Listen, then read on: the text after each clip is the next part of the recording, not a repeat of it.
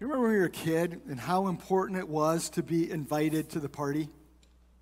Like if somebody had a birthday party and you got the invitation, it would come in the mail, you'd open it up, or it would just be like the best thing. And like the worst feeling ever was when you get to school like on a Monday morning and discover that there had been some like sleepover or party or something like that going on and you didn't get the invite.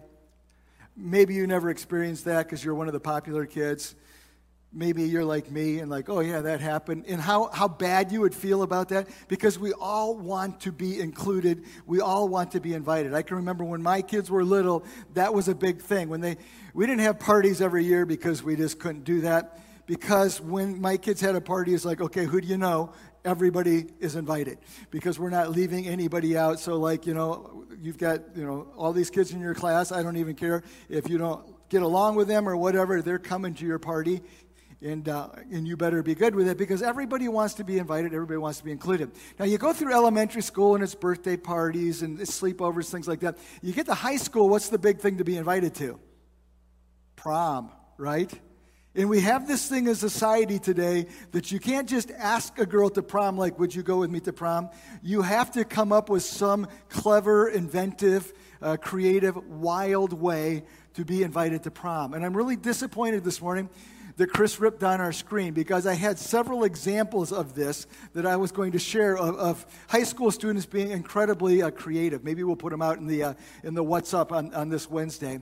But I do remember my kids, you know, going to prom, and I don't really actually remember for my girls how they were invited, but I do remember for my son, his senior year, he wanted to ask this girl, and she was a really sweet girl, uh, to prom. And uh, she liked pugs. You know, the little dogs that don't really have a head, they just have a face on the end of their neck. And uh, she was really into the, these, these pugs, and he was like, I, I got to figure out a way to ask her using a pug. And so he found a, a friend in his class who actually had a pug for a pet because, you know, like we weren't going to go to the shelter and get a pug just for that moment, right? It was like you, you got to come up with a different plan. But he found this, this dog and his deal was right before homeroom, this dog was going to come trotting into the class classroom with, with a you know a little sign hung around its whatever you hang that around. There's not much to hang it there, but uh, they have that little song and just you know like with prom. And so he got this all together, and then this friend of his brought the dog to school, and the dog came trotting in right there before homeroom and with a little sign on. And she said yes, and it was a happily ever after moment, except for one thing. The dog really couldn't go to school that day. And all the kids were there, and there was nobody really to take the dog back home.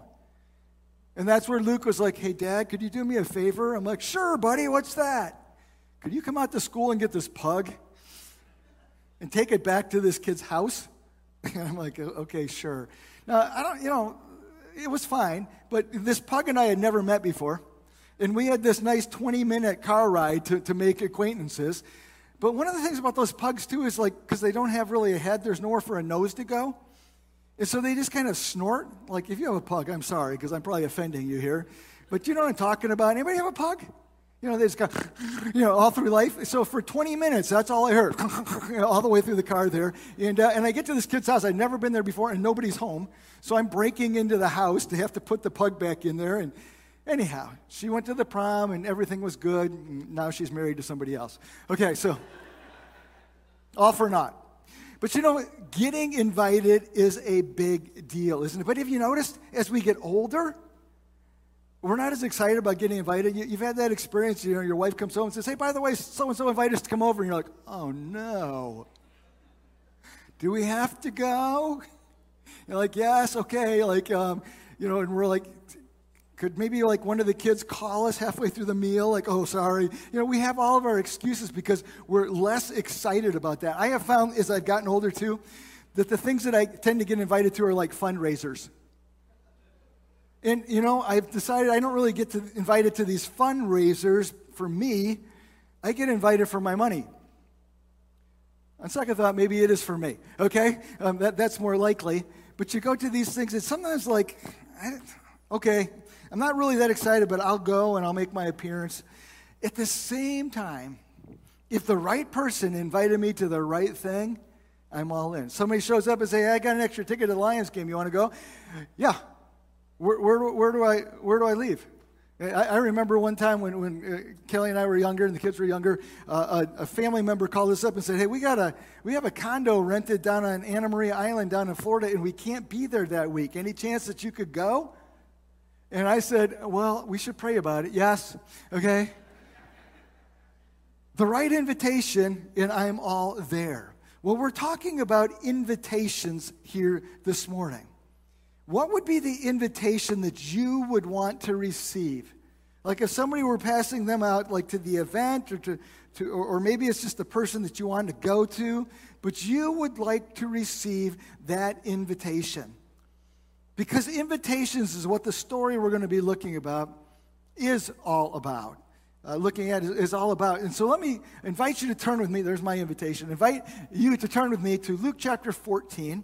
And we're going to start reading in verse number 15. And we're jumping into the middle of the story. And the first part of the story we're going to come back to in about three weeks and look at. But I want to look at the second part of the story. Here's we're going to Luke chapter 14. Here's what's happening Jesus has been invited to a Pharisee's house. I don't know if he's excited about that or not, but Jesus goes to that Pharisee's house. It's actually on a Sabbath.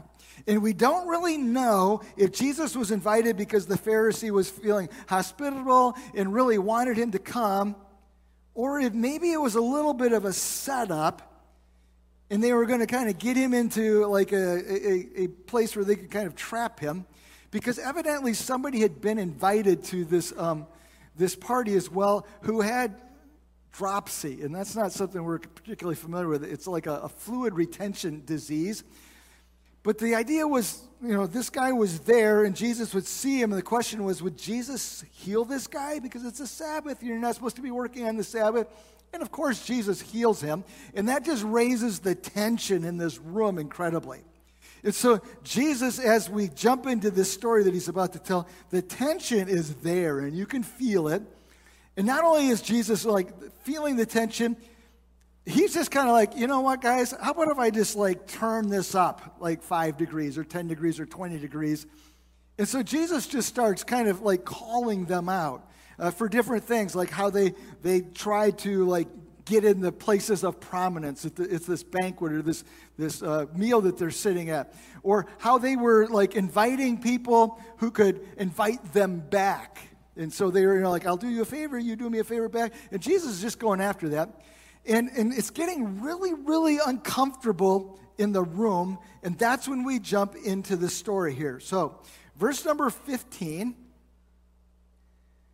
says this When one of those at the table with him heard this, and this is these comments that Jesus is making about how what I'm seeing here is not good, he says to Jesus, Blessed is the one who will eat at the feast in the kingdom of God. And you sense it's a little bit of him like trying to change the subject. So, you know, like Jesus is kind of like calling all these people out, and this guy's like, "Oh, blessed is the person who will eat at the feast of the kingdom of God." Like, okay, could we talk about something else here, Jesus? Or it may even be a situation where he's saying, "You know what? Let's not talk about them. Let's talk about me. Let's talk about you. Let's talk about us." And you know what? We should just be grateful because we don't have to worry about whether or not we're worthy or not. So when it comes to the last days and to God's big banquet, hey, you're in, I'm in, we're all good here.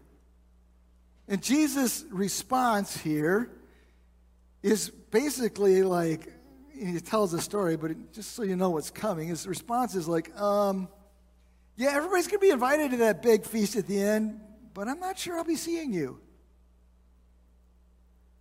And then he goes on to tell this story. Jesus replied, A certain man was preparing a great banquet and invited many guests. And in the tradition of the day back then, you would get a two part res- uh, uh, um, invitation, a little bit like our Save the Date now, except there was no date. But uh, a, a banquet thrower would say, Hey, I'm going to have a big party. When everything's set, I'll let you know when it is. But make plans but I'm not exactly sure. And so it was like this. He had, he's thrown his banquet. There's already been an initial invitation that's gone out. And what's about to happen is the follow up to say, hey, we're ready now. It's time to come. But he, he's uh, prepared this banquet, invited many guests. And at the time of the banquet, he sent a servant to tell those who had been invited, come, for everything is now ready. But they all alike began to make excuses. The first one said, I bought a field and I must go and see it. Please excuse me. And like, let's just think about that one for a minute. He bought a field, but he hadn't checked it out. So after he's paid for it, now he's going to go see if maybe he made a good decision. And wouldn't that like field be there like the next day or the day after? Like, was there a big rush to go see this field? Probably not. Another one said, verse number 19, I have just bought five yoke of oxen. I'm on my way to try them out. Please excuse me. The same deal. Like you just bought five, ten oxen here, and you didn't check to see if maybe they were healthy or they could do the job. So a flimsy excuse again. The next guy is a little bit better. He said, I just got married, so I can't come. But the, most likely that, you know, if this guy had come and said, hey, could I bring a plus one here? You know, like I just got married, that, you know, that would be fine. Yeah, tell her to come. And so the servant comes back in verse number 21 and reports this to his master. Then the owner of the house became angry and ordered his servant, Go out quickly into the streets, into the alleys of the town, bring in the poor, the crippled, the blind, and the lame. If those people don't want to come to the party, fine. You go out and you go to the streets, you go to the alleys of the town, you bring in the people that probably wouldn't normally get invited the poor, the crippled, the blind, the lame, and all the ones that can't invite you back, you invite them to come. And so they do that. The locals are invited, the people who wouldn't normally be invited. But then we get into verse number 22. It says, Sir, the servant said, What you ordered has been done, but there's still room. So the master told his servant, Well, then go out into the country, go outside the town Go to the country lanes, the roads, and compel, or uh, uh, uh, another word that would be urge, urge them to come in so that my house will be full. Go further than just the locals. Go out to anybody that you can find and have them come in. Verse number 24 I tell you, not one of those who are invited will get a taste of my banquet. And so Jesus tells this interesting story, which kind of feels like he's answering the question that happens before it, and it kind of feels like he's going in a different direction. And so we want to go a little bit in a different direction, though, and think about this story and how it might apply to us, especially as we talk about this idea of invitations.